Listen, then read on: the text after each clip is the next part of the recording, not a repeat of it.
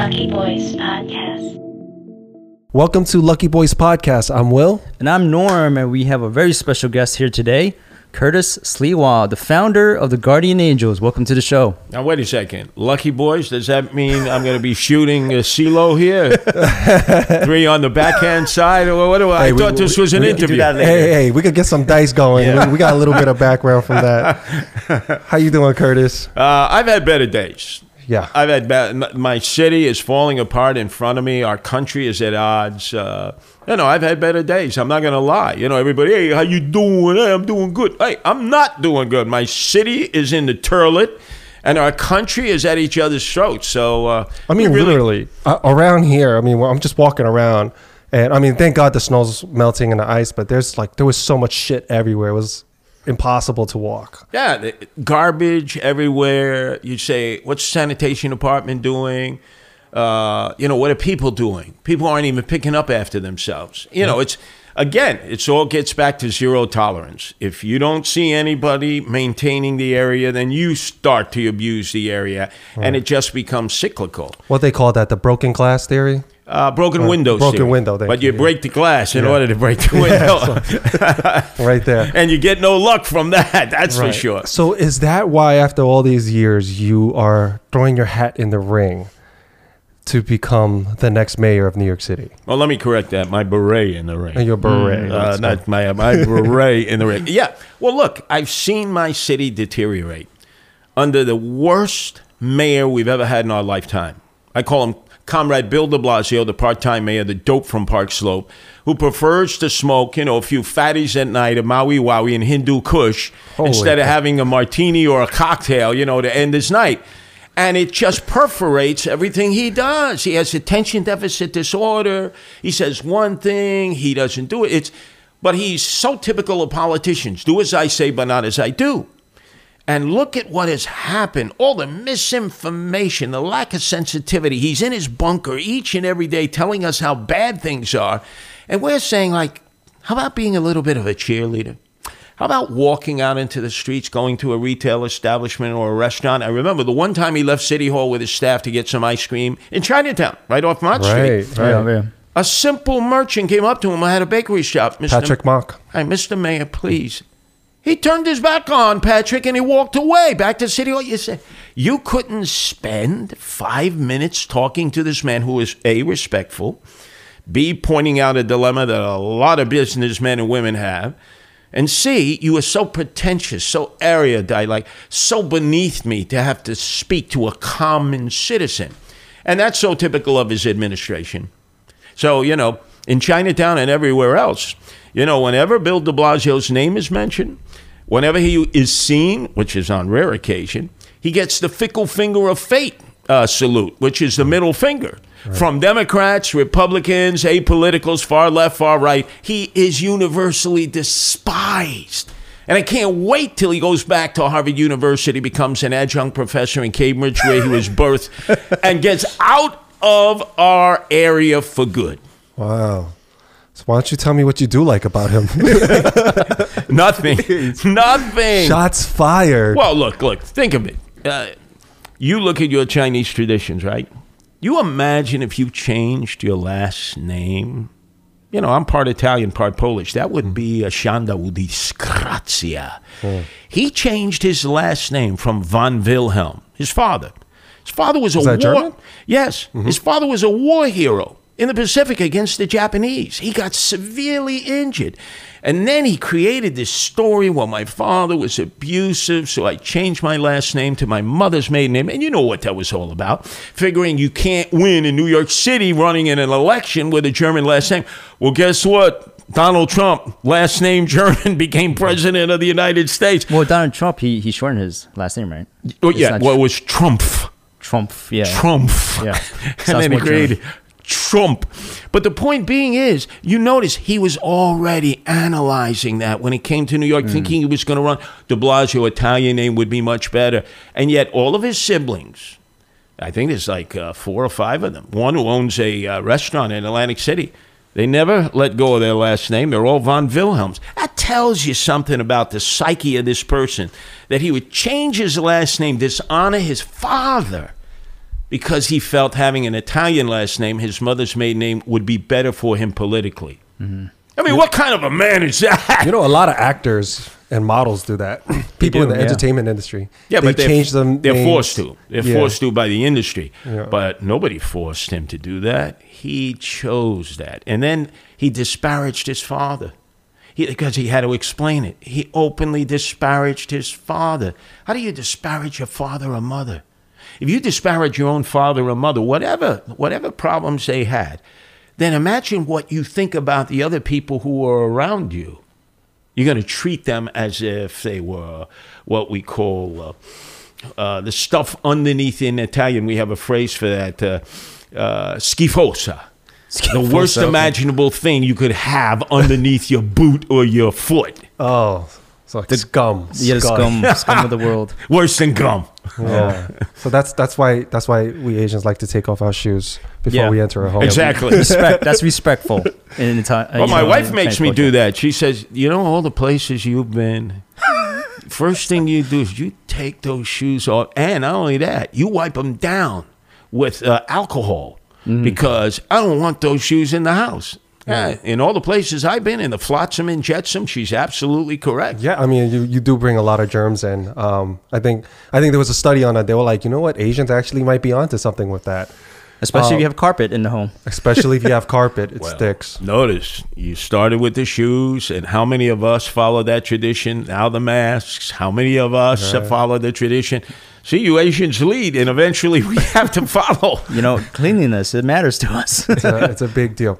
Now, New York City. Speaking of cleaning up, I mean, we talked earlier, and it. You're absolutely right. I mean, you grew up New York City during the '60s, '70s. I mean, those are hard knocks. I mean, it was tough. I mean, crime was rampant, and um, it was just not safe. And we've gone to a beautiful time in New York City in the last decade, right? Where we're thriving pre COVID. Businesses were thriving. New York is the place to be for entertainment, artists, um, Wall Street guys, business, um, op- tech companies starting to move here from the West Coast. And it's starting, you get all these restaurants, entrepreneurs, and they're willing to deal with the high cost of living and being sheltered in small places small places with high rent despite all that because it's New York freaking city. It's the Rome right? And and now it's like you said earlier we've gone full circle. It's there's graffiti everywhere everywhere dog Garbage. shit. Crime is up every people are talking about carrying weapons at the risk of of of carrying it even illegally just to protect themselves from crime just to have some sort of peace of mind that they can defend themselves. I mean you would know that more than anyone because you guys actually run towards the trouble the guardian angels. I mean what's what's the answer here? What's what's going on? Well, the answer is uh, I'll use my wife as an example. She grew up in Bohemia in Suffolk County. I didn't, I didn't even know where Bohemia was. You say Bohemia, I figured it was somewhere in Europe. I mean, that's leave it to Beaverland. Father knows best. Little house on the prairie. Is it like a small town in Long Island? Yeah, that's in the middle of nowhere. and her dream, she was telling me this just last night, was to come to New York City. So she ended up in Gravesend first and then Sunset Park. And she said, Oh, I want to be on the Upper West Side. I want to be on the Upper West Side. It's like, it's where real bohemians are because it is a very bohemian style area, the Upper West Side, as opposed to the Upper East Side, very straight laced, you know, business uh, types and proper. And so she, she had her dream come true 10 years ago. And we live in a 320 square foot apartment, right? One toilet, 13 rescue cats. And she was like in heaven. And then in this past year, she said, You know, there's nothing to do, no more excitement in the streets. There's more life in downtown Buffalo than there is in downtown New York City. And she just sensed that all the energy, all the positivity of being a 24 7, 365 city had been sucked out. And it's because of our elected officials who put their boots to the back of our head and told us, oh, if, if you do anything, you're going to die. Stay in your apartment, stay in your apartments. Put two diapers on your face. And then you realize staying in your apartment was absolutely the worst thing you could have done because that's where COVID spread. Now, did they ever apologize? Did they ever say, oh, our analytics was wrong, our science was wrong? No, um, uh, on to the next press conference. And you sit back and you say, you have destroyed our city. And with it, the pride, the self esteem, the morale. Look at the police. They walk around, they're looking down, they won't even look you in the eye. They, they've lost, they're, they're impotent. Uh, the mayor has rendered them impotent. The governor has rendered them impotent. The no bail law, you realize you can Let's come- talk about that. Let's Yeah. talk about the no bail law. What are your thoughts? Um, I, I know uh, there's been arguments for both sides of the aisle about the no bail. Right? You could be for for being accused of a crime. Let's just say like like uh, shoplifting. You could end up in Rikers Island or ho- somewhere in holding for several months, or in, in some cases they have a case where it was like over a year or two, and uh, where on the other side they're going, this completely gives criminals a revolving door where they can continue to commit crimes and go unpunished as long as it doesn't get certain attention it'll just be they'll completely come around and do it again do it again that's why you have repeat offenders doing 20 30 40 50 and most recently we saw someone had 90 offenses and they're still out on the street Oh, yeah. And look, uh, out of all the mayoral candidates, I've been locked up 76 times. So they- 76 times, wow. Yeah. Oh, in the first 13 years of the Guardian Angels, all the police were doing was giving me wooden shampoos and concrete facials. Why? They thought we were the Hells Angels. They thought we were a gang. They thought we were trying to replace them. So they were our adversaries. It wasn't until Rudy Giuliani was elected in 1993 that he said, stop. No mas, no mas. Stop. Let's work with the Guardian Angels. This is a positive thing in our community. Before that, sometimes I would get locked up. I'd say, What's the charge, Sarge? And as they'd be putting these silver bracelets on behind my back, he'd say, You know what, Sliwa? Your problem is you inhale and you exhale. If you were room temperature, hey, it would be a lot better for all of us concerned. And then all of a sudden, I get locked up. I have to, my paperwork gets lost. I'm out in Rikers Island, Queens House of Detention, Brooklyn House of Detention, Bronx House of Detention. But what are they locking you up for? I mean, you guys are there to stop crime. That's the design of the function of the guardian angels. disorderly conduct, disturbing the peace, unlawful assembly, obstruction of government administration, assault and battery. Can I give you more charges? They just write them out. So I know when police can be abusive, mm-hmm. but I also know when society can abuse the police. And then they've gone to defund the police. And my position is refund the police. We got to get them back to where they were because ever since they defunded the police, look at the escalating violent crime that has taken place in all five boroughs. The drive-by shootings, gangbangers shooting at one another. They get arrested and all of a sudden they get a little ticket as if they had a moving violation or a parking ticket and they're back out on the streets to do it all over again. The emotionally disturbed who need to be taken care of in mental health facilities. They're roaming the streets. They're pushing people into the subway tracks. The endless numbers of homeless people. There's so many shelters now that they built all over the city with our tax dollars. How come they're not in the shelters? So they put them in hotels, 18,000 of them. But look at the problems. So you can't just warehouse people. You got to take care of the people. You got to give them programs. Absolutely. You got to get them back on track. If you're just warehousing people, all you're going to do is create more homeless people because anyone who comes to New York City is entitled to have shelter. That was a federal judge's rule. You come to New York City, you could declare yourselves um, indigent.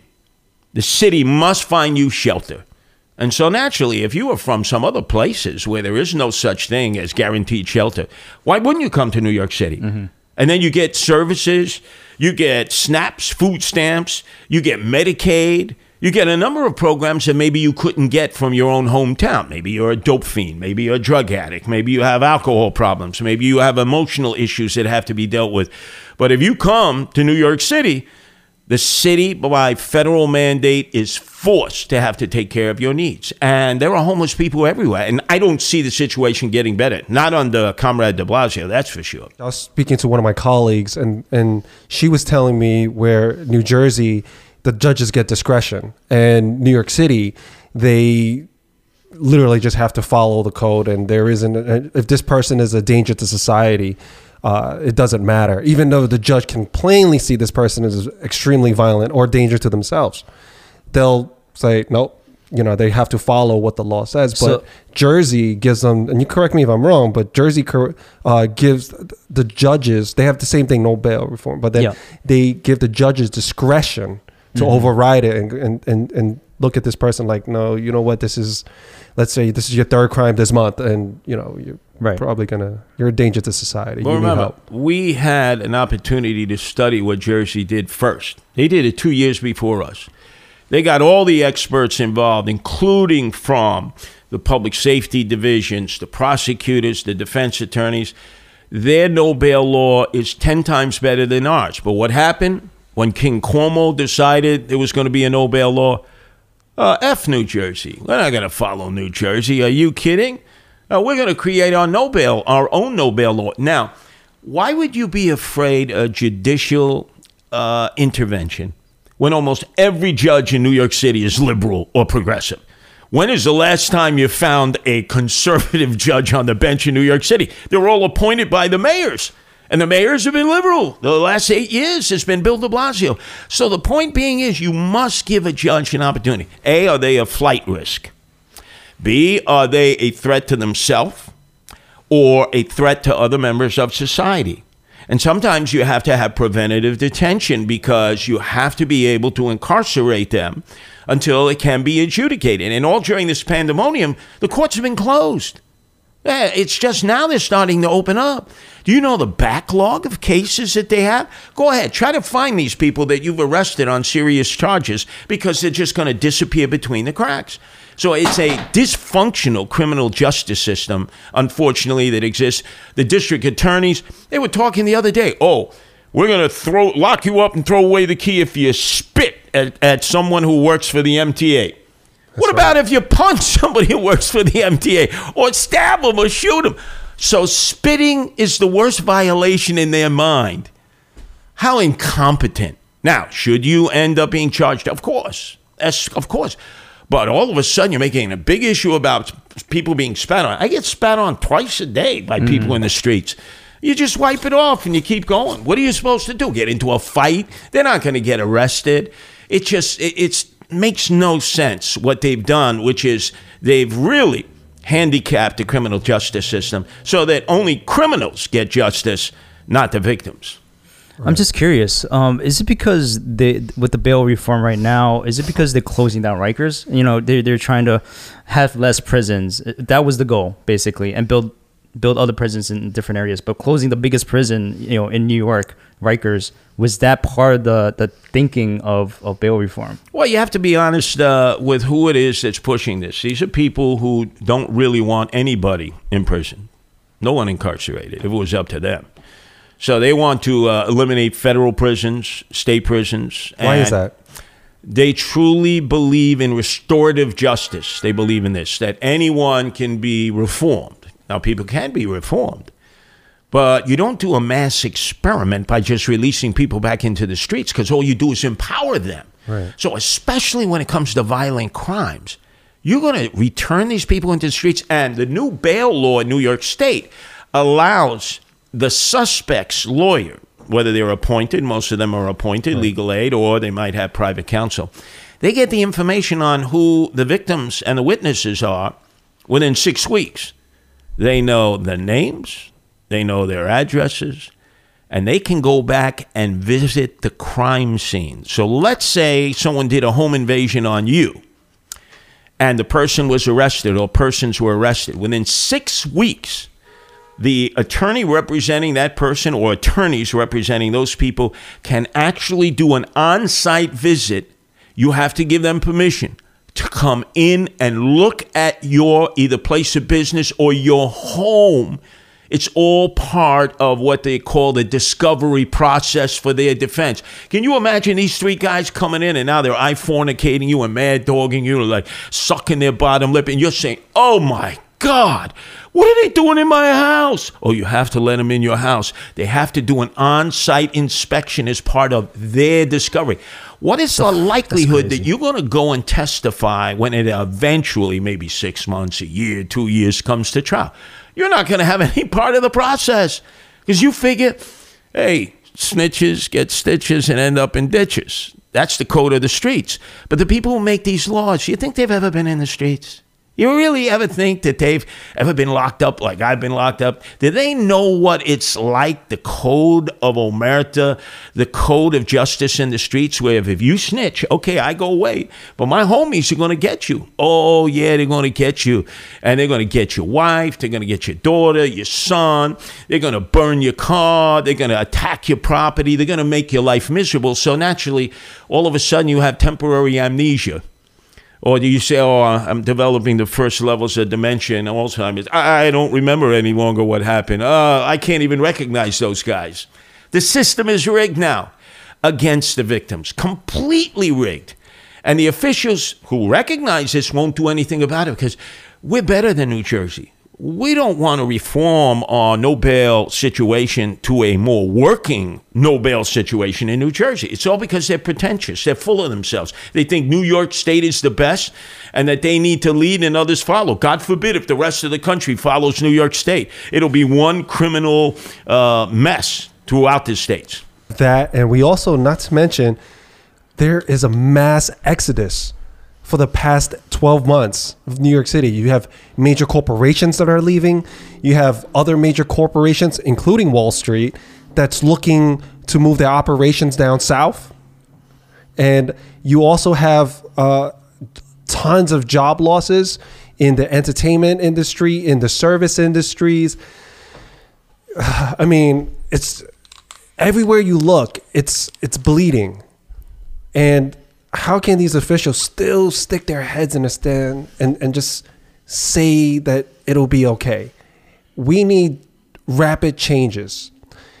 If you were mayor, what type of changes would you put in place to just curb the bleeding and and move New York back to its former glory, or do you think that it's it's too late?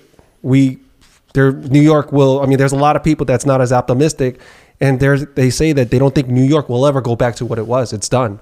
It's well, a lot of a lot of these uh, appointed and elected officials didn't live through the '70s like I did, when we were on the brink of fiscal demise, on the brink of bankruptcy, where you had to do more with less. Ed Koch just got elected mayor. He had to account for every nickel, dime, and penny he had with a financial control board. He couldn't just spend money. He had to lay off cops and firefighters, social workers, educators. It really hurt the city. But now, these elected officials, they must be in a drug induced psychosis, really. Oh, we're New York strong. We always return. Hey, wait a second, schmucks, putzes. Didn't you just see what happened during the pandemic? People could work in their homes. They don't need to come to Manhattan. They Right. don't need Yeah. to come to Brooklyn or Queens. And in fact, corporations don't need to have a shingle any longer in New York City where they used to lose money sometimes just to be able to say, we're in New York City.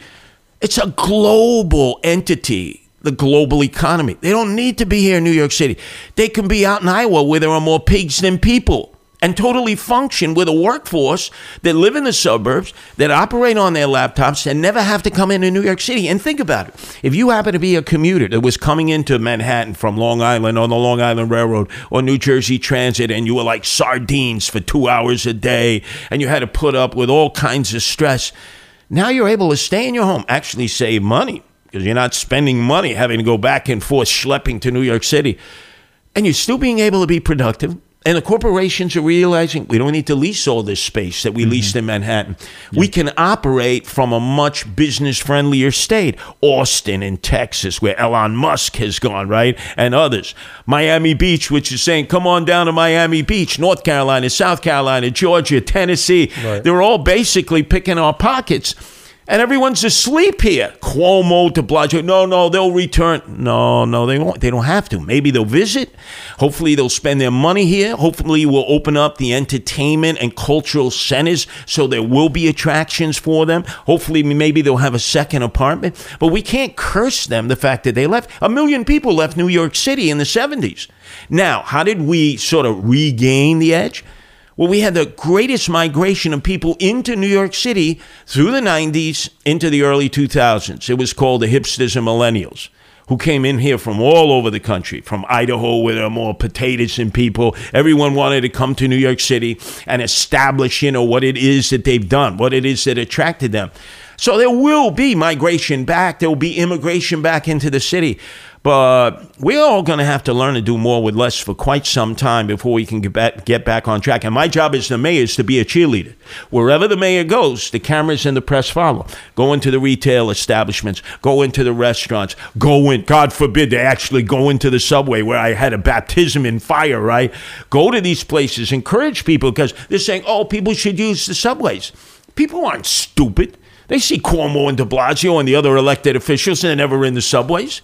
So it's always do as I say, not as I do. But if they feel a mayor is out there with them, cheering them on, saying, yeah, times are going to be rough, but we'll all come together, we'll pull together, we'll be able to get back on track, they'll feel so much better. Right now, it's like you feel like it's doom and gloom. You feel like Cuomo and de Blasio, every day they have a press conference, it's like they're the Grim Reaper. It's like they're coming to tell you, uh, you know, it doesn't matter what they're doing in Florida or even Connecticut or anywhere else in the country.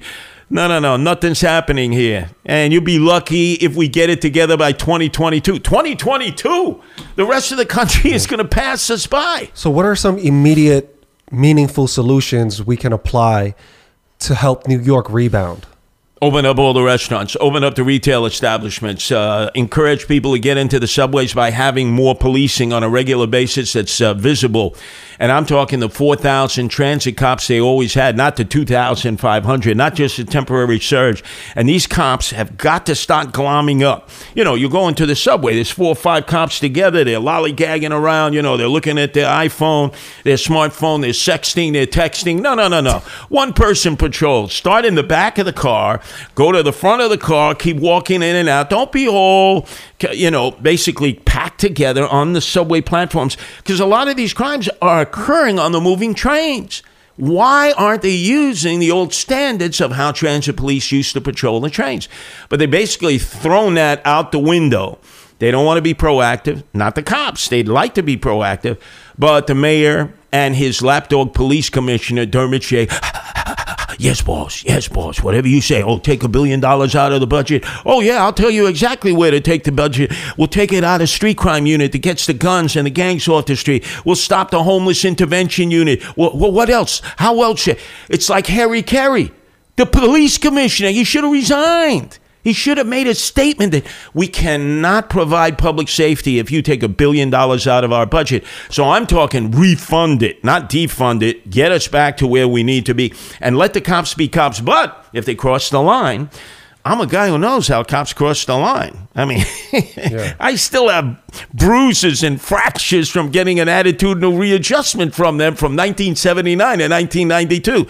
But if you cross the line as a cop, there has to be a severe price to pay. There seems to be some very sensitive, complicated topics around defund, refund the police, where people are focused on, hey, the police doesn't need all of these resources. They don't. We can allocate it somewhere else that will be much more conducive to New York City thriving. And uh, we're a better policing department. They don't need all these tanks and weaponry and whatever they want to say, right? And then you got the other aisle saying, you know what? We need the police because look at the crime that's occurring the they ha- they're fighting with one hand tied behind their backs. They're just arresting these people, and they're and then they're they're they're doing all this paperwork, and next thing you know, the, the same guy that they just arrested is back out on the street waving hi to them, you know, and and is is there a I guess my question is is there a happy medium where we can satisfy both ends because I do see the point on both sides. I do see it from the victim's mentality or you know the people who's who's been pushed on the subway tracks right? The people who is going in the subway who feels like oh man i'm i don't feel safe right? And and that happened that hasn't happened in new york city for decades where people didn't feel safe on the subway. And then i see it on the other aisle where do you really need this type of strong arm enforcement, where you said it yourself, you were on the other end of that, the, Sure. where they were very nasty. Sure. Is there somewhere in the middle we can meet? Of course. Uh, Look, every agency has a bloated budget. Look at the Department of Education, right? $30 billion out of a $92 billion budget. And what do they want to do? What is their focus? Desegregate the schools. Really? Is that our number one issue or educating on children?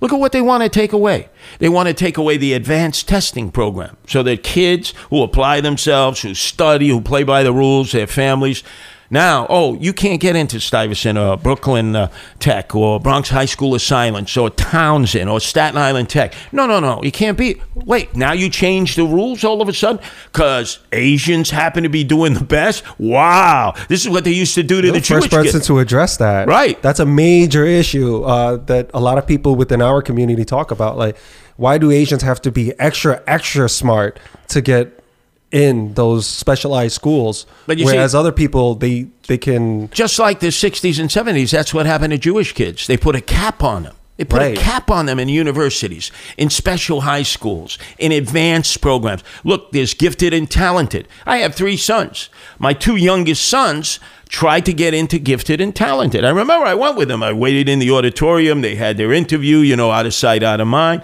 They just weren't good enough for gifted and talented, but they get a good education in the public school system. But they want to eliminate that. Now, what are they offering in return? Well, there's charter schools, but they don't want to allow for any more charter schools. And then you have the parochial schools who actually have been open all through the pandemic.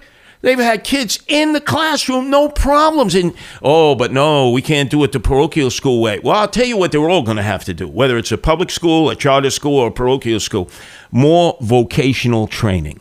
Look at where the demands in the job market is. They need electricians, plumbers, carpenters. You know the one third of those who pr- program computers, who are programmers at Google, have only graduated high school.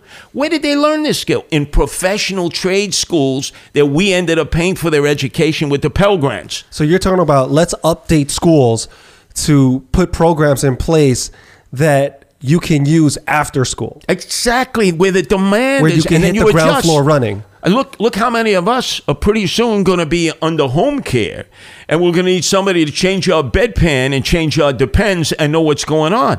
You can't just have unskilled people doing that. I Could not agree more with you. Right. And now we need to raise their standards and give them vocational training so the moment they're out of school, even if they're just out of high school, if they don't go on for any advanced training, they can get a job. They can be self supportive. They can raise a family. They can be productive citizens. What we're trying to do is force every kid to have an academic education. And I'm telling you, it didn't work in the 60s, and it's not going to work in uh, 2020s. You have to have the alternative, and vocational training has been not eliminated, but it's nowhere near what it needs to be. And that just doesn't mean public schools, but that means charter schools and parochial schools, especially if they want taxpayer support. They're going to have to do more vocational training. Right. Is that challenging to kind of revamp the way we think about school and education? Oh, very challenging. I mean, you look, they tried Common Core. And I'll never forget uh, the mother of my two youngest sons say, Oh, I want you to sit down with Carter, do math with him. Common Core. What? I said, What the hell is this? this doesn't make any sense. I can't even do it. How is a young child going to do it? Where, where, and just to explain that, it's it's like, for example, if you're doing uh, multiplication, and instead of the standard way where we're taught to carry the one and carry the, the leftover number, they have to do all these other steps. Yeah. to, To get- show the work. to show the work, or it doesn't count. Right. Mm. And you're absolutely right because one of my friends, uh, one of my friends showed me his kids' homework. He goes, "Will solve this the way they want to." And I was like, well, "Dude, where do I even start? This is crazy." Oh Exactly. yeah, and you say, where's the common sense? Yeah. So when Curtis Sliwa was mayor, everything is going to be followed by where's the common sense in this? And we're going to have to do more of this with less. Can you show me? Uh, you know how they say, show me the analytics. Break it down for me. That's Bloomberg. You know, he used to be the numbers guy. He had no sensitivity, had no common touch with the average man woman. Show me the analytics. In this case, I've got the touch with the common men and common women, but I'm going to say, look, I may not agree with you on this idea, but if you can show me how we can do more of this with less money, because We can't print money. We can't do what the federal government is doing, raising the debt ceiling, raising the deficit ceiling. You try doing that with your business or your own personal finances. Oh, I can't really pay the nut at the end of the month. Could I raise my debt ceiling? Could I raise my deficit? No, they'll say, absolutely not. We're going to foreclose on you. The city must have a balanced budget, and we have to use common sense. So I don't care if you're Democrat, Republican, Independent, apolitical. Anyone can come to the table in a Sliwa administration. If it's a good idea, we'll try to do it as long as we could do more of it with less money.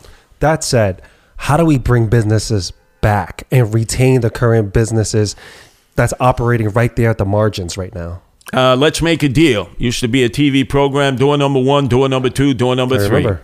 It's supply and demand. There's an oversupply of leasable space, rental space, both for residential housing and for commercial properties.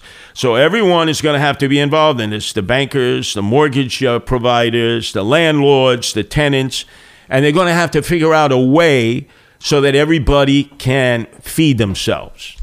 There's no nobody has, and, and you see, this is what I love. All the other candidates running for mayor. Oh, we'll do this, we'll do that. How you know? Did, has this ever happened before? Where we had a pandemic, we were on the brink of fiscal collapse, crime was escalating. Some of those things happened, but never under the guise of a pandemic. How can you be so sure that that's going to work? We got to try these things. But if people are not willing to negotiate and figure out a way where everyone can eat, it may be very difficult. You can't just do things by government eat it. You know, a lot of people out there, they want government to take care of them from the cradle to the grave. I want to promote uh uh uh uh. Show me what you can do for yourself, what you can do for your community, what you can do for your country, what you can do for your city. Because there has to be a lot more self support and less dependence on government. Everybody, what are you going to do for me? What are you going to do for me? Give me a stimulus check, uh, pay for my college, uh, that, my, my college loans. It's like, excuse me, you know, where do you think we're getting this money from? Someone's going to be paying for this. Unfortunately, it's going to be my children and the future generation from our children's children that are going to be stuck with this debt. And nobody now seems to care. Ah, what do we need? Hey, I'm working, but I need a stimulus check. What do you need a stimulus check for? There are people that were out of work and they need the money. Everyone is being very selfish instead of taking an us and we attitude. It's all I and me. Do you think providing some tax breaks and incentives incentives for businesses to stay and open up and create new jobs in the city is is a good start? You have to, because if you don't, hey, Texas is, Florida is, and right right now they have a better quality of life. It's 82 degrees in Miami Beach. Right, but I mean, do you think that there'll be some pushback against that? well, think of it. Right now they want to tax the wealthy. Do the wealthy have to stay here any longer? They don't. Of course. And I know that they left. So, so who's going to pay the taxes? Average, everyday people, yes. Middle class people, lower middle class people, sales tax, everybody pays sales tax. But it's not going to be enough to pay for the social welfare program that we have that exists in New York City that is very generous compared to other cities. You go to other cities like Dallas or Houston, and they say, What? You provide what for your residents? I have no idea. You know, so they've streamlined their procedure so the wealthy will leave, and then what? So you got to figure out how, do, how can we how can we entice them to stay? Maybe it's more through sponsorship. If you sponsor certain programs, if you attach an area, it's like what they always do with wealthy people. How much does it cost in terms of a donation to throw your name up on NYU Medical Center, Langone, right of Home Depot? He, you know, he paid a lot of he paid a lot of cheddar for that. But he got naming rights. Citi Fields, no, no longer called Shea Stadium, right? They paid a lot of money for that. Mm-hmm. So it may well be you have to be creative so they feel they're getting some value. But just to say, oh no, we're raising your taxes, and they're going to say, I could still have a business here and not have to live here. I don't have to pay personal taxes. So, you know, they, want to they want to flex. It's like when you're in the show, I'm flexing. Yeah, that's right. You get off this block. Well, if you get off, if, if we chase the wealthy and the well-to-do and people who have equity, how are we going to create jobs? You want to create government jobs? Really? That's not going to be adding to the tax base at all. You create government jobs when the private sector cannot respond to those issues. But that's socialism. And by the way, we have a lot of immigrants in our uh, our city here who escaped socialist and communist dictatorships, who don't want who don't want us going in that direction. But you have a whole new generation of hipsters and millennials who are so hopelessly naive. Oh yeah, socialism, communism, don't pay rent. This is what AOC, all out crazy, Alexandria Ocasio Cortez, and the Democrat Socialists of America are urging publicly nobody pay rent. The landlords will have to leave their property. Oh, really? I saw that in the 70s. It led to abandonment, arson. Everyone's property values plummeted. The city and state came in and took over the buildings. And you know, when they take over anything, they do a lousy job. What do you? Why do you want to make the same mistakes again in twenty in our, our decade of 2020 that we made back in the 1970s? History will repeat itself, but it all sounds good. Yeah, don't pay rent. Well, not all landlords are huge landlords. A lot of them live in the property. It's a one, two family building, right? Or maybe they have four apartments. And if one person doesn't pay the rent, how do you think they're going to continue to pay for the electricity, the gas, the sewage, the water, the property taxes, everything that goes with that? There's no concern about property owners with this.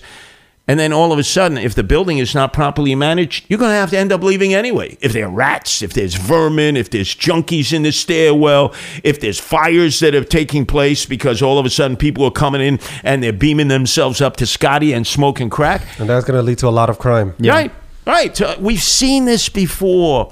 But the hipsters and millennials, many of them, you know, they're idealistic. I understand. I went through that whole period of time, you know, in my early youth.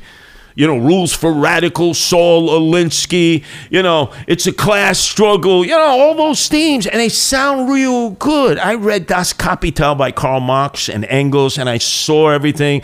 It was sort of like the ultimate perfect society, except where the hell has it ever worked? It's like, oh, well, we'll oh, you know, the Scandinavian country. Do we really want to be like Denmark? Do we want to be like Sweden, Norway, Finland? Hell no, this is America.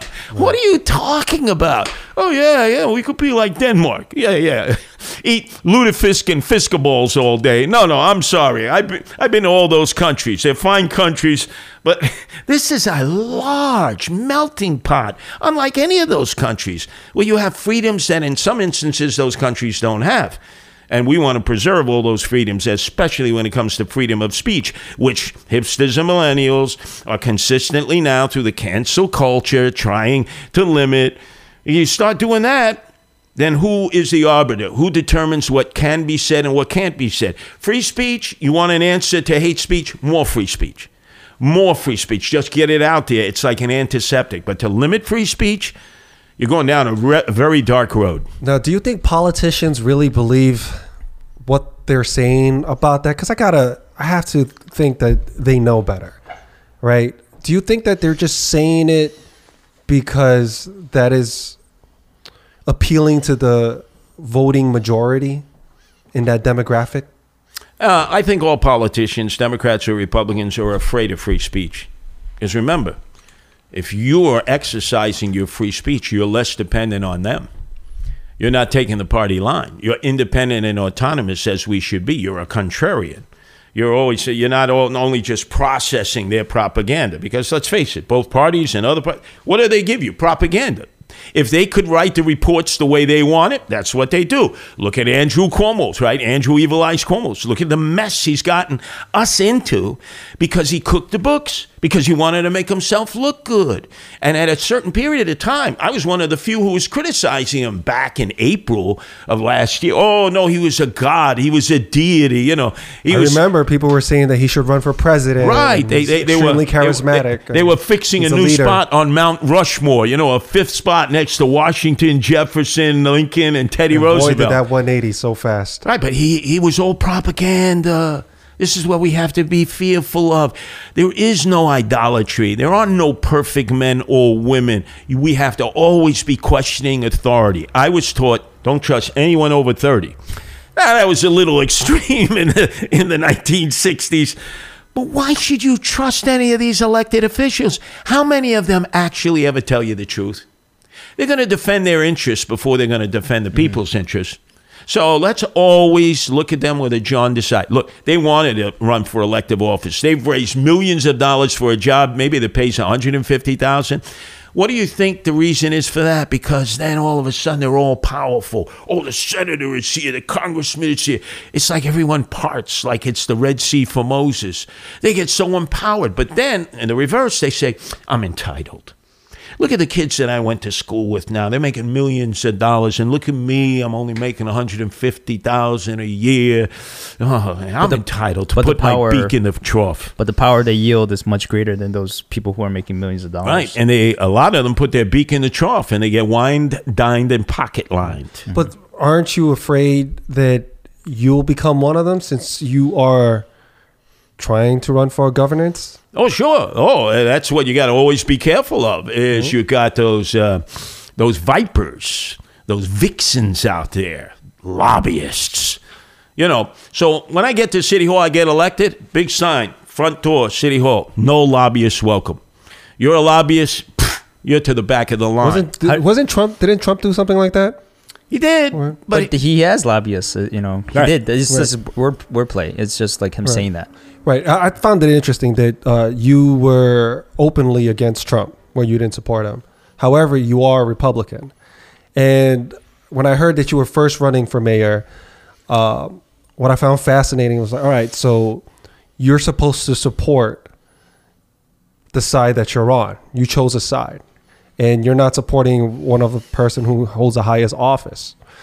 And if you're running for mayor, you would need to be endorsed um, by the Republican Party, right? And uh, I, I, thought that that would have created some friction, but I, I, I think I read in the post. I think two weeks ago you were uh, endorsed by the Republican Party of in Staten Island Staten Island, and Brooklyn. and Brooklyn. Understand this. I've known Donald Trump going back to the 80s. We've had a love hate relationship all throughout. It's been back and forth. When he was president, obviously there were a lot of things I liked. I liked the fact that he got people out of jail who were unfairly incarcerated for years. All the Democrats talked about doing that, but it was only Donald Trump who did it. Remember, he allowed for experimental drugs to be used. You didn't have to wait 10 years for FDA approval, and that's why people were traveling the world trying to survive.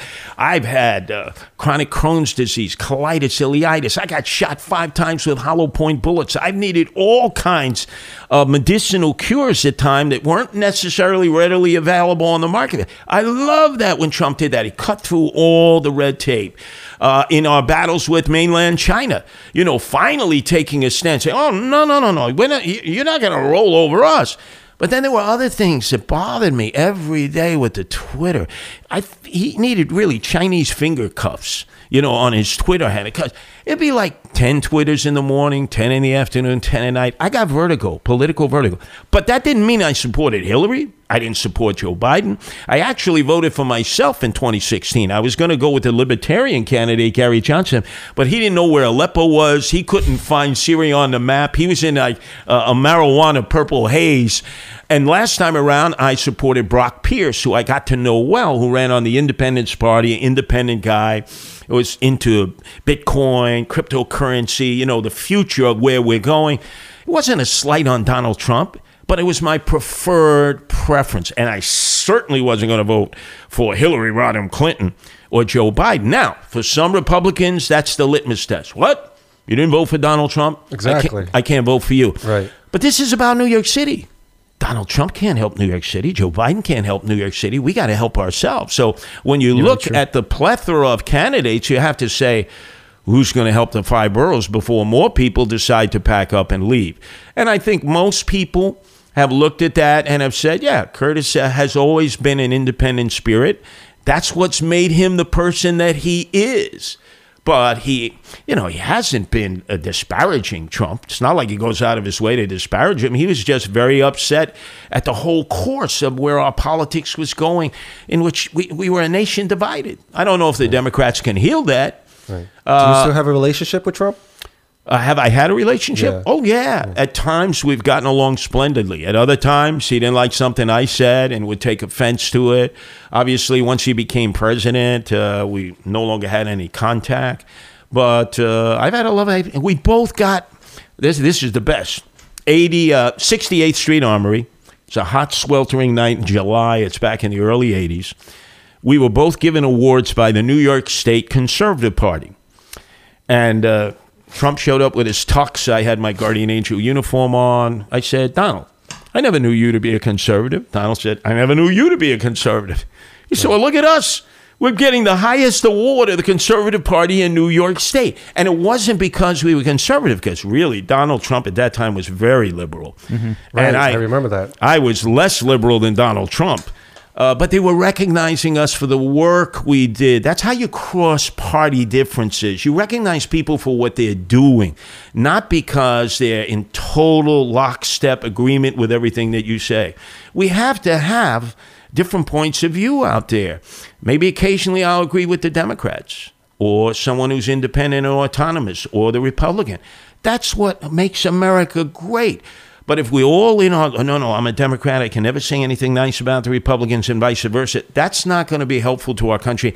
And in this city, where the Democrats have an eight to one ratio of registered voters to Republicans, how can you not reach out and want to work with Democrats, especially the moderate Democrats who are afraid of the Democrat Socialists of America taking over? You've got to be able to encourage them to vote for you. All that said, do you think you have a shot at winning? I mean, obviously you wouldn't be running, but you know the list I see out there right now is all the brand names, right? And It's a long list too. it's a long list, right? Um, but do you think you actually have a shot out of that long list of competitors for the for that seat? Well, think what is the number one issue? Public safety, crime, the police. No one has more bona fide credentials in that arena than I. 42 years seeing it from both sides. And I think people have developed a respect for me. Even if they may disagree with some of my beliefs, my ideology, they'll at least listen. With some of the others, they're so locked, you know, they're so locked into being the typical politician that, oh, you got to go to the far left in order to win the Democratic primary, and then maybe you can come over to the center. And now there's this belief that no Republican can ever win. There was a time, there was a guy named George Pataki. Nobody knew who he was. He had been the mayor in Peekskill. You couldn't find it on the map. He was a person of no consequence. He beat Mario Cuomo, the iconic figure of the Democratic Party. Everyone said it was impossible. Two days before the election, the Daily News published a poll. He was 17 percentage points down. How did he win? You think he took the attitude and everyone, oh, a Republican can't win. It's Mario Cuomo. Soon he'll be on his way to the White House or the United States Supreme Court. No, if you're not in it, you can't win it. And most importantly, when it comes down to one Democrat against me, the Republican, now people are going to have an opportunity to size us up. And when it comes to crime and public safety, None of them are in my league. None of them have had the experience that, that, that, that I have had. And naturally, my mission is to refund the police, to get them back on track, let them be proactive, not reactive, but with limitations so that they're not excessive. Right. So we could keep both sides happy. Where Yeah, well, no, no uh, a lot of sides are never going to be happy, but we got to get the city back to being functional. Yeah. I wish uh, it could be kumbaya, everyone's happy. But if we don't get people back to work, if we don't get people coming into the city and spending money and get the entertainment and the cultural centers open, which really made us the crown jewel of greatness and grandeur in the world, then we're going to lose so much of what we've gained over the years. Remember, we had 20 years of Republican mayors and we improved. Within eight years, one man single handedly, de Blasio, has taken the wrecking ball to us. You know, it's sort of like Miley Cyrus, the wrecking ball. Well, he's been a one man wrecking ball crew, Bill de Blasio. And uh, pretty much the underpinning of all this, like just just having businesses reopen, is safety, right? And you know, people have to feel safe to go to work and to to open up their businesses and patron these businesses. And the huge thing about right now is um, crime in minority communities, specifically Asian communities. Like we saw uh, in Flushing, uh, uh, old uh, elderly lady was pushed to the ground, and that person, that uh, that perp, went was was was cap uh, was uh, captured, but he he was released like within 24 hours. Oh, yeah. And this should have been dealt with when the Guardian Angels began patrolling the Asian communities. We started back uh, in Yep. a year ago in the lunar after the lunar parade up Mott Street. So February of Right. 2020. and people were beginning to see the images from Wuhan. And some people who were emotionally disturbed, young thugs, people who have been drinking heavily, started translating that into, oh, Chinese, quote, Asian people carry coronavirus. And we saw them being verbally assaulted. We saw that there were attempted physical attacks, which we stopped. So we started patrolling Chinatown and then Flushing, and then Eighth Avenue in Brooklyn, Sunset Park, which is actually most people don't know it, the largest Chinese American community in the five boroughs, and uh, all other Asians who are also being under under the radar microscope of these attacks, and the city did nothing. The police did nothing at that time. So when you do nothing. Do you think it just goes away? It festers, it grows. And now we see an explosion of these crimes against Asians. And all I see the politicians doing is having press conferences. Oh, what an outrage. Okay, what are you doing about it? Yep. Nothing. Oh, what an outrage. What are you doing about it? Nothing. Other than having press conferences. Let's conferences. have Just- a rally. just lip service. And then after that, Yeah. what happened after the rally? Oh, they took a lot of photos, a lot of snapshots and recordings of them going around the internet, Instagram, Facebook, wherever, of them saying something. But what has actually changed? Do we feel any safer? Do I feel that my parents are any safer when they're out and about? My friends, my family? No. And I don't think any of us do in the community. So I, I'm getting tired of just watching these people just root us on, make us feel like we actually accomplished something because nothing has been done yet. Well, notice the one message they don't have that the Guardian Angels have is we say fight back. We say do not fold like a cheap camera. Do not allow yourself to be a victim. Now, obviously, many of these victims were incapable of fighting back. But I've seen images where the Asian person was getting pounced on and people were walking right by. Yeah. Yeah. Like they got window shades on their eyes, they got cotton balls in their ears, a zipper on their mouth. They're doing nothing. And then you say, What happened? I thought we have the photos. Look, look, you can see the guys. They're running away. Oh, but you can't use facial recognition technology. Why not? Oh, because that's that's racist. What are you talking about? That will actually zone in and you'll get the right person, not maybe someone else who had a mask on, looks the same, and then unfortunately that guy gets jammed up for a crime they didn't commit. So all these negative uh, portrayals of law enforcement and the criminal justice system are hurting victims. And now that Asians are being targeted at a regular, are you going to wait for everyone else? Look how many Asians are in the Guardian Angels now. Why did they join the Guardian Angels? Because it was a way to fight back, a way to protect their community. So if you're just going to go along with these sing-song politicians, Next week it'll be another, uh, you know, press conference they have the following, and no follow up. What's going on, Curtis? I, I, I don't I don't get it. Like this is something that's a no brainer for me. It's a no brainer. It's their city. It's their people. We're part of the community. However you want to spin it, we're Americans, as American as they are, and some of us have been here for several generations. I mean, and they're being targeted. I just don't understand where why you can't even get to the point where you can label this and call it what it is, a hate crime. Why can't you even get the police to have a proper group with the proper resources to appropriately address the crimes where the Asian hate task force that they said they built. I mean, we had Sergeant uh, Steve Lee here, and I mean, he told us that it's just you know smoke and mirrors. It's a volunteer Yep. group, Yep. and they just they can't really Well, do much. let's cut to the chase. Yeah, I always cut to the chase. Let's do it. this is what happened to Jews over the years. Jews have been subject to anti Semitic attacks. Why? Because they're doing well educationally in business. They're living the American dream. Others, they look at that like somehow they've cheated their way to the top. You know, like somehow they took from me in order to succeed. This is where the Asian community is now. They're doing so well in business, academically, in schools. People here, oh, they're in advanced classes. There's a growing number of them in the public school system. There's a huge, if not for all the Asians entering the public school system, you know what the average scores would be. So we have so much to be grateful for. But some people have jealousy in their heart. They don't want people to succeed because then all of a sudden they think that they're somehow cheating the system. And they're not. They're playing by the rules. And now all of a sudden we're venting at them for doing well by attacking them, verbally abusing them. And this way, that's why when you have a no bail law, well, well, no bail. So the Asian community sees someone who committed this horrific act, and the next day they're walking out in the streets. So that's why I always say, look, politicians will always promise everything. They can't deliver.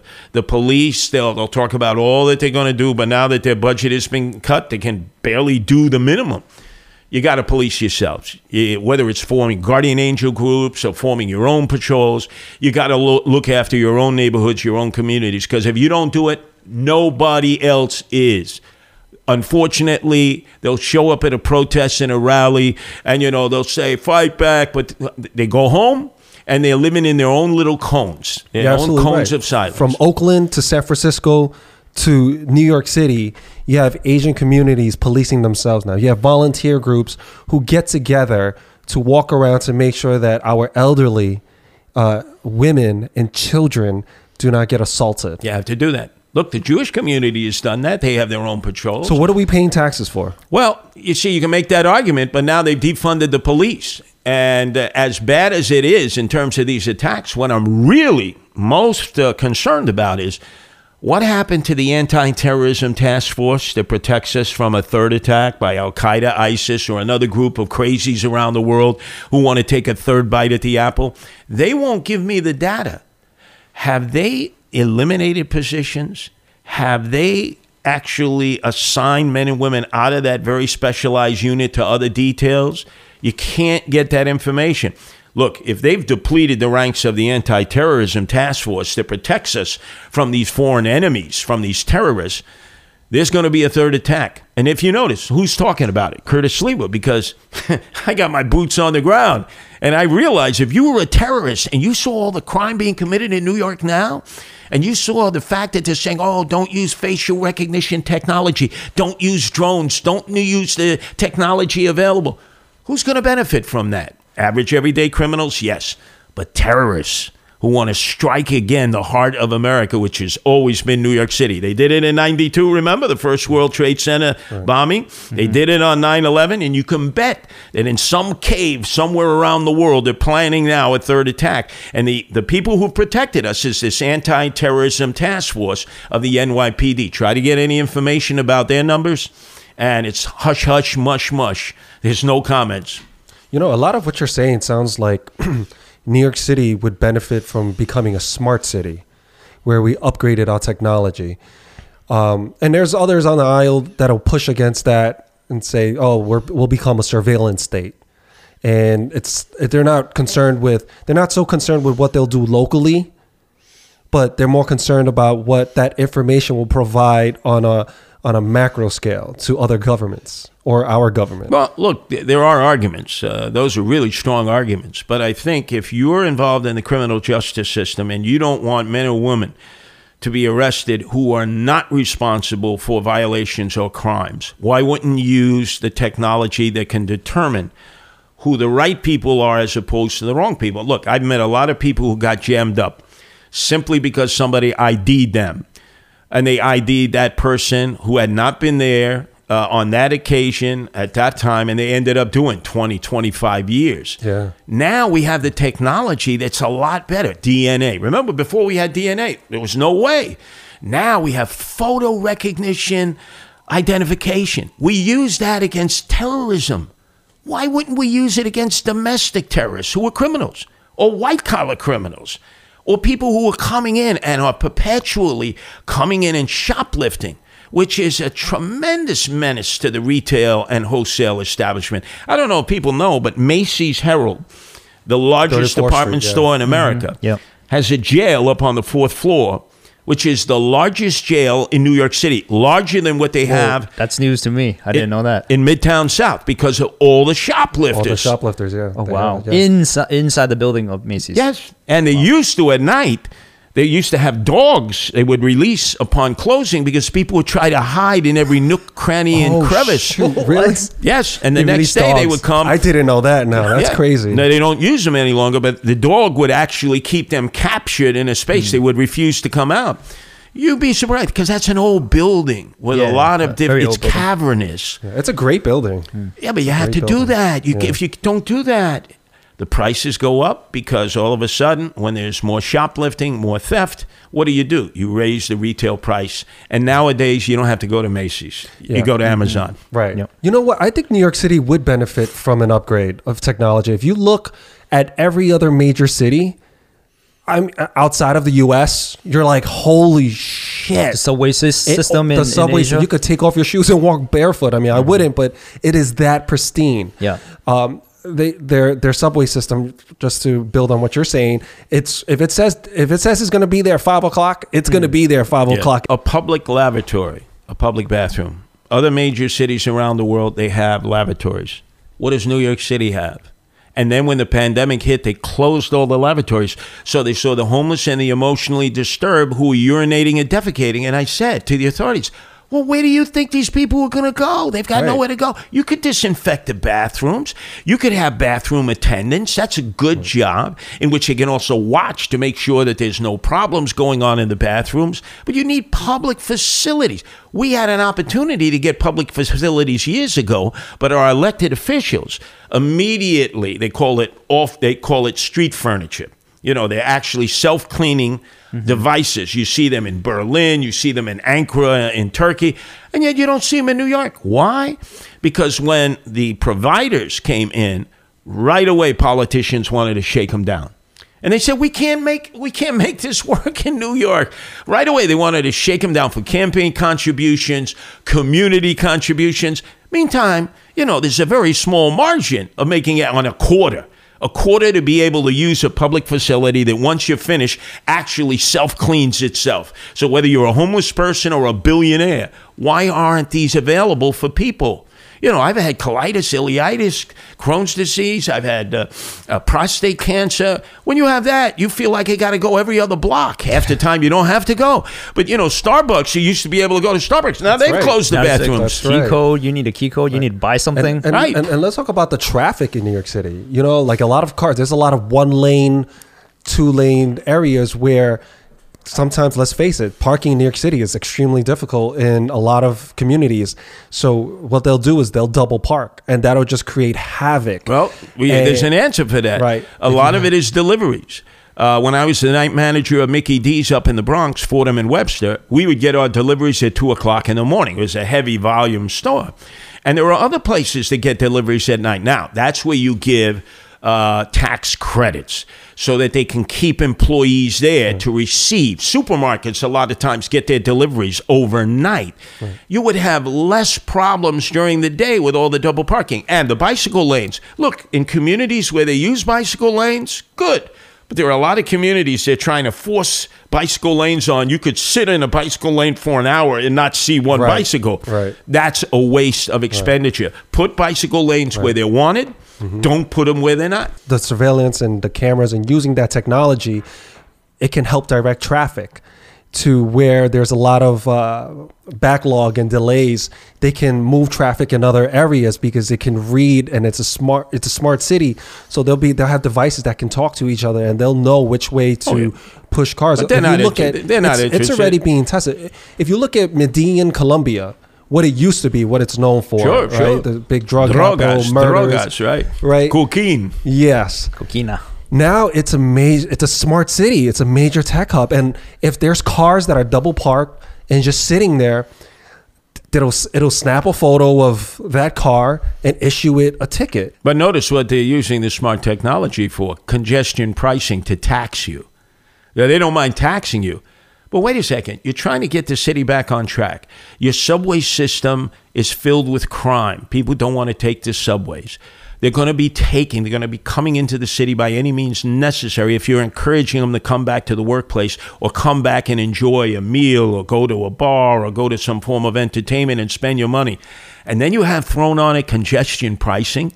They basically they're trying to tax people out of existence. They got to stop this. They got to cut their costs. They got to do more with less and stop talking about taxing everything that moves. In fact, it's gotten to the point in New York City and New York State where from the cradle to the grave, all they want to do is tax, tax, tax, tax, and all you're going to do is drive people out. Right. You're going to So drive people where out. else? Where else can they get the revenue from if they reduce the taxes? Well, you- you get the revenue by people coming into the city and spending money.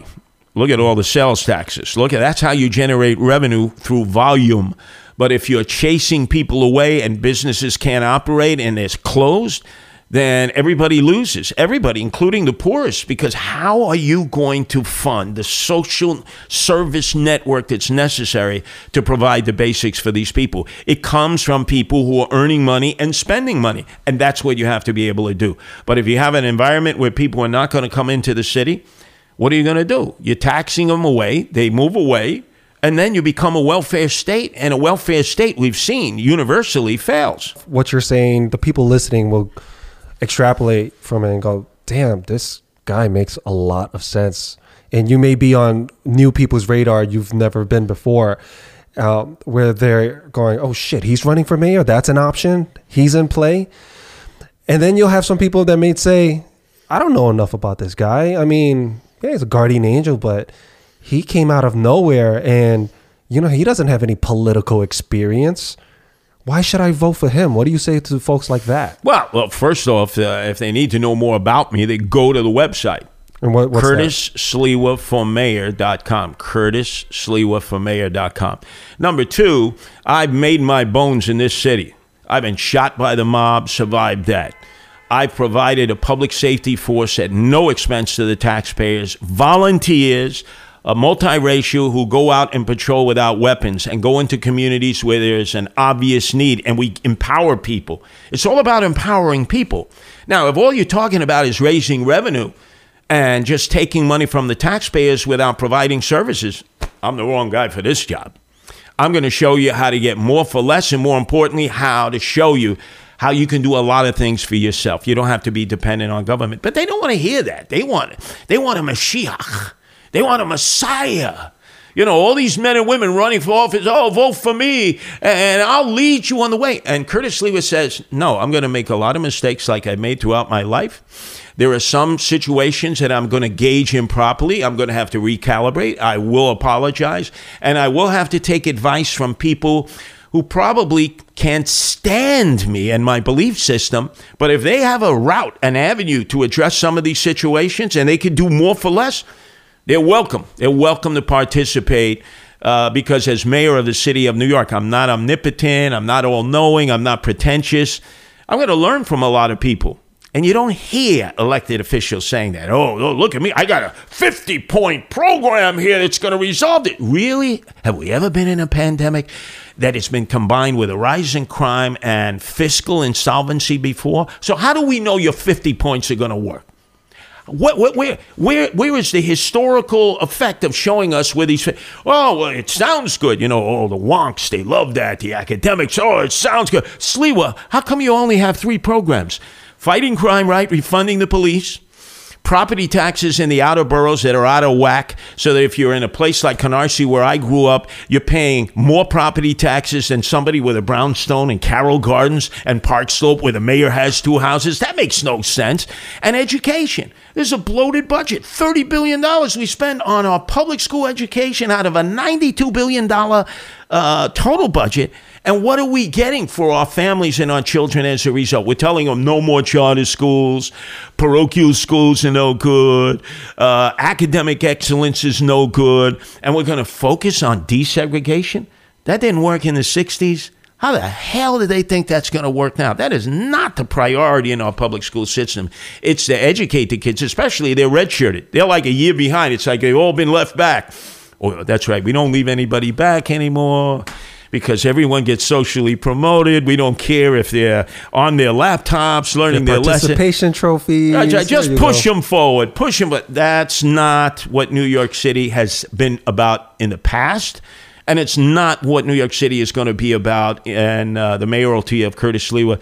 If you've earned it and you've played by the rules, you're going to get it. We're not going to take it away from you. What do you think about the other folks that are running? I know a lot of them. Nice men, nice women. Uh, but I think they're so gripped into their own little world, their own little cosmos. I, I'll use the perfect one. We have Yang and the Yang Gang. Andrew Yang is very. He's gotta learn what a- a he's bo- leading in the polls. Yeah, but he's got to learn what a bodega is, right? And then he's got to learn that the A train does not go to the Bronx. I mean, he's trying so hard to be like a New Yorker. Relax, Yang. You, you'll, you'll pick it up along the way, but you're just trying so hard to prove, you know, dirty water hot dog in Coney Island. You've never been to Coney Island for a dirty water hot dog. But just stick to what you know. Don't bamboozle us. I call it political technology, and they're all guilty of it in, in certain. But I mm-hmm. never see them on the subway. You know, I never see them riding the subway, and they know I'm always in the subway. I, I've been riding the subways by myself since I was five years old, 1959. Yeah, I could understand. Um, you know, he, politicians trying to look like the average Joe. everyday Yeah, every Joe- average guy, Joe. like like you know every everyone around here, right? And that's been um, born and raised here and, and living in the city. Um, but do you think that they'll actually be good for New York City? I mean, you've seen New York City through several mayors. Yeah. You've seen the good, the bad, the ugly. And now you're seeing this whole new generation of people running for for office. And if do you think that they will be just another De Blasio type? God forbid. I mean, that's he's or been the worst. Or do you think that it'll be more like Ed Koch, Giuliani? Might be a combination of everyone, but I must say that they're going to have to lead by what they do, not what they say. For instance, they want to defund the police, most of them do. Then why are you going to have as mayor police protection 24 hours? Why are you going to be in an SUV that we, the taxpayers, pay for? How about riding the subways and the buses to your appointments? How about foregoing the police? Since you want to defund the police, why should we give you 24 hour protection? I don't have 24 hour protection, and I'm more vulnerable to attacks, as my history has indicated, than any of these candidates, most of whom you couldn't pick out of a police lineup if your life depended on it. You know, so the reality is they want, want, me, me, I, I. But then when it's time for us and we, oh no, I need it. In fact, one character, Jumaane Williams, he's the public advocate. He hates the police. He wants to defund the police. Do you know where he lives? He lives in the garrison in Fort Hamilton, an active U.S. Army base where you have to show identification to get in and out to the MPs. He has 24 hour NYPD security. He's driven around in an SUV that we provide, taxpayers, and he hates the police and he hates the military, yet he lives on a military base. Now, is that not the height of hypocrisy? Now, who knows that? Curtis Sliwa. Everyone else, well, I didn't know that. Because you don't know where everyone's bones is buried and who buried it. I know. Do you think Andrew Yang will be good for New York City? Uh, I think he's idealistic, uh, giving money away to people. Uh, where's he getting this money from? Uh, does he have a printing press? Because $1,000, $5,000? Bloomberg tried that to a degree. Uh, a guaranteed income, you know, if you would do certain things, take care of your children better, stay. We never really got the analytics from that. I'd like to see the analytics because it was announced and then all of a sudden, hey, whatever happened to that Bloomberg program? You can't just keep giving money to people because they're not going to value it. If they earn it, boy, do they value it. If you just keep throwing money at them, how are they going to become self supportive? How are they going to go out there and want to earn money and then bank money and care for their children? Right. I think Andrew Yang's case for that is that it's not the solution, but it's a good starting point for those people that are struggling. If they wanted to open a business, they can now have the option to because at least some of their basic finances are taken care of, so they can afford to take more risks and and uh, pursue entrepreneurship or pursue a, a different career where they can contribute stronger back to society. No, there's no problem in helping uh, an entrepreneur, but in universal income, that's socialism. That's socialism. That's not capitalism. America, we're capitalists. That's why. So you think that's disguised socialism? Well, of course, when you give money away to people, it's like, have they earned that money? What are they going to do with that money? Are there checks and balances on that money? Look, we, we have people that get food stamps now. A lot of people need food stamps, but they have a, a card, like a credit card, a debit with card, yeah. a picture on it. Do you ever see a clerk look at the picture? Half the times I'm in a grocery store, I say, they hey, never look at it. This is a guy with a woman's picture on the card and he's not even related to her. Doesn't matter. swipe it, swipe it. Wait, you're not supposed to be selling tobacco products and you're not supposed to be selling liquor products and yet you're swiping it with a snap card. We got to have regulations put into place. Do people need help? Subsistence? Absolutely. But there are so many abuses. And you know, people turn a blind eye to it because everybody makes money off it. Everybody makes money off of it. And that's got to stop. So how do we help people and minimize abuse of the system? Because I, New York City is one of these cities that's just the variance between the rich and the poor is. I mean that that line of separation could not be greater. I've seen both sides where I hung out with very wealthy people, and then I hung out with people who have that 300 square foot apartment, and I'm just kicking it, having a beer in their studio and I'm going, I can't believe just the how much this person has and how little this person has. And what this person here needs to do just to get by. Sure. And there's so and then here's the thing, there's more people like that person that needs help than there than there are these wealthy people who are uh, just have a surplus. How do we get the help and direct it where it's needed without wasting it or abusing it? Education. Uh, historically, it always comes through the pathway of education. We give our children and children's children a proper education, and maybe what we were not able to achieve in our lifetime, they certainly will. That's been the history of But America. Curtis, how do you help that family that's struggling now, though? Let's Well, you, let- you help them in tutoring. You don't help them in buying Nike sneakers. right. But a lot of people would argue that books, you can't eat books. How am I supposed to put food on the table by by by reading or Yeah, learning? You were talking about the basic necessities of life, right? Right. Right. Yeah, basic necessity of life. And what kind of food are they purchasing with the money that we give them, which is deteriorating them physically and causing them all kinds of harm? That's a much long term debate.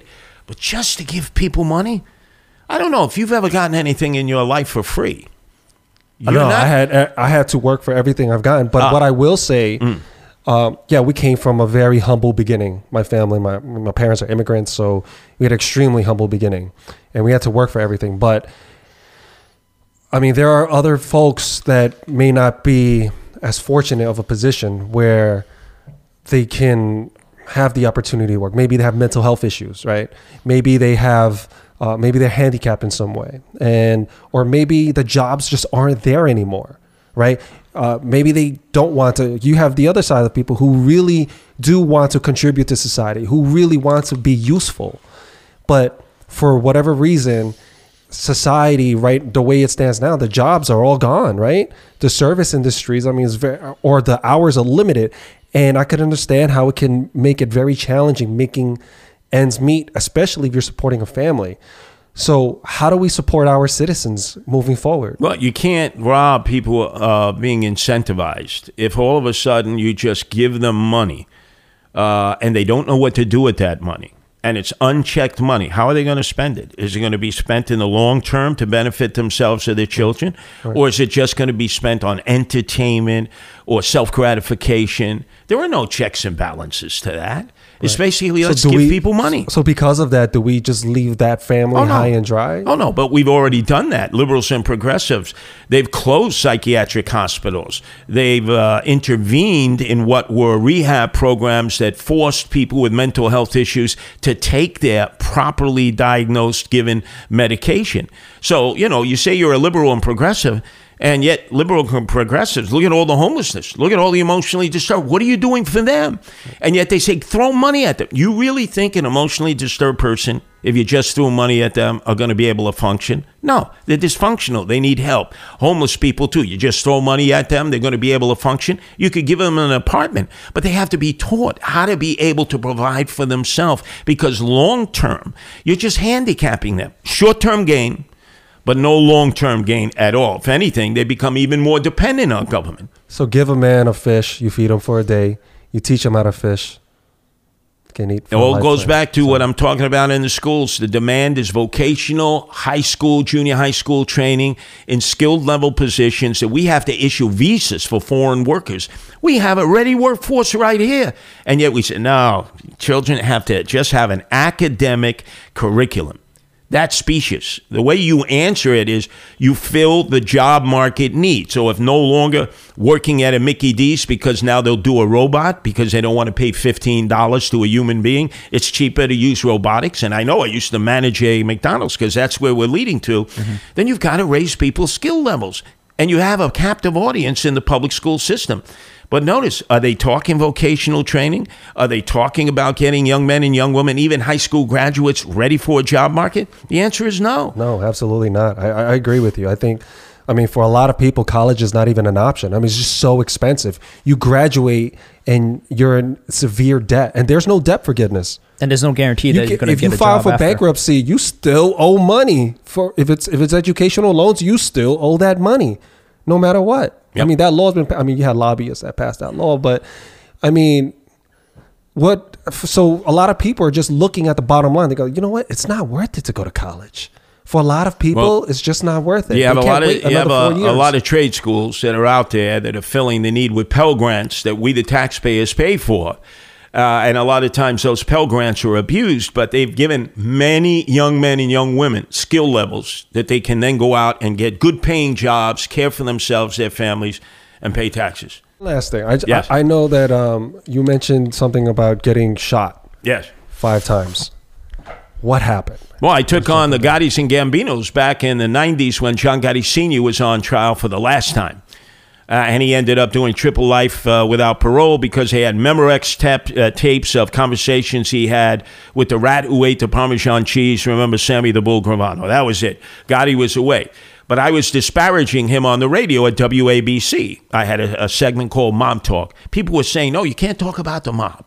Uh, Howard Stern wouldn't talk about the mob. Don Imus. No broadcasters would because they feared for their life. And they even used me as an example now. Say, see what happened to Curtis? They first attacked him with baseball bats. They broke his wrist. He went back to broadcasting.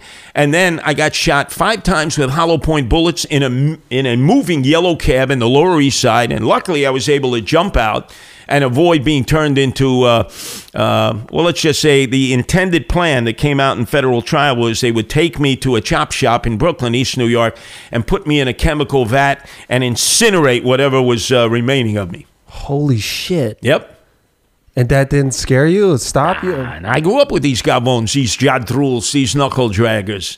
The moment that I have to fear, then I got to hang this beret and this red jacket up, this uh, red, and give it up. Maybe go down to Boca Raton, retire to the sixth borough of the city of New York and Florida. But I will not surrender. I will not retreat. They didn't try to go after you and finish the job. Uh, they twice. Remember, first they came at me with baseball bats. I continued to broadcast against the Gottis and Gambinos, and then he decided to uh, terminate that, make sure I never was broadcasting again.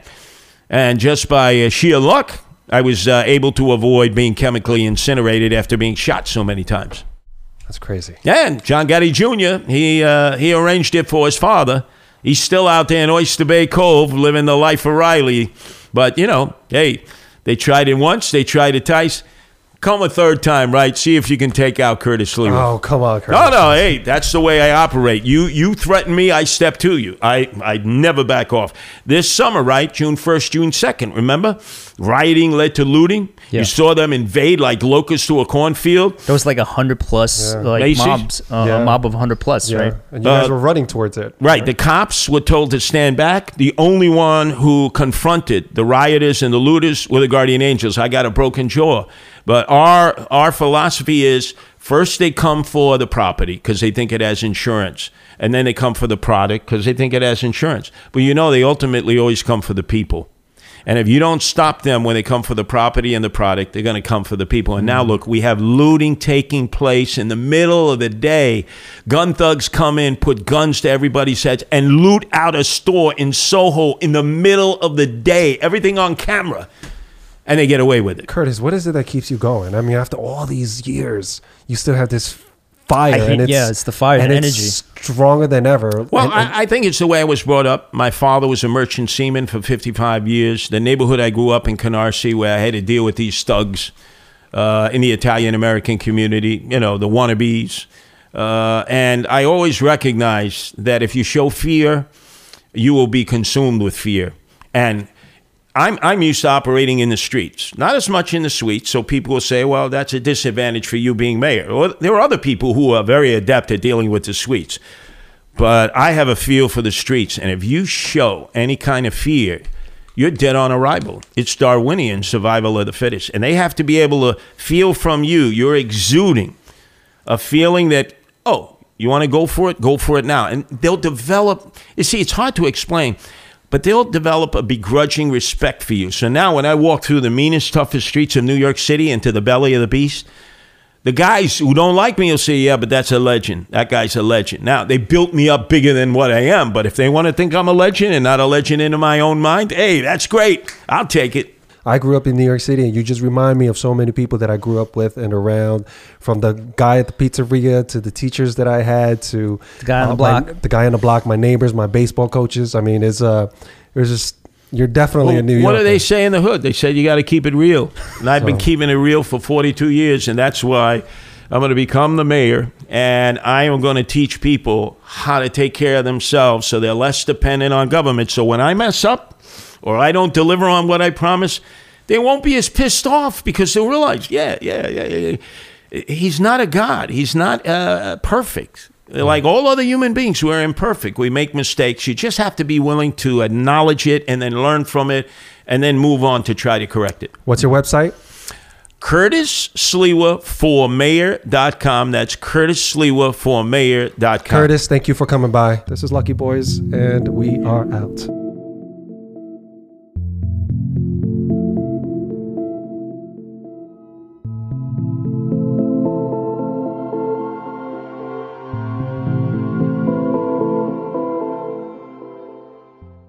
Thanks for listening and supporting the podcast. Check us out on YouTube, Spotify, and Apple Podcast for the rest of our episodes.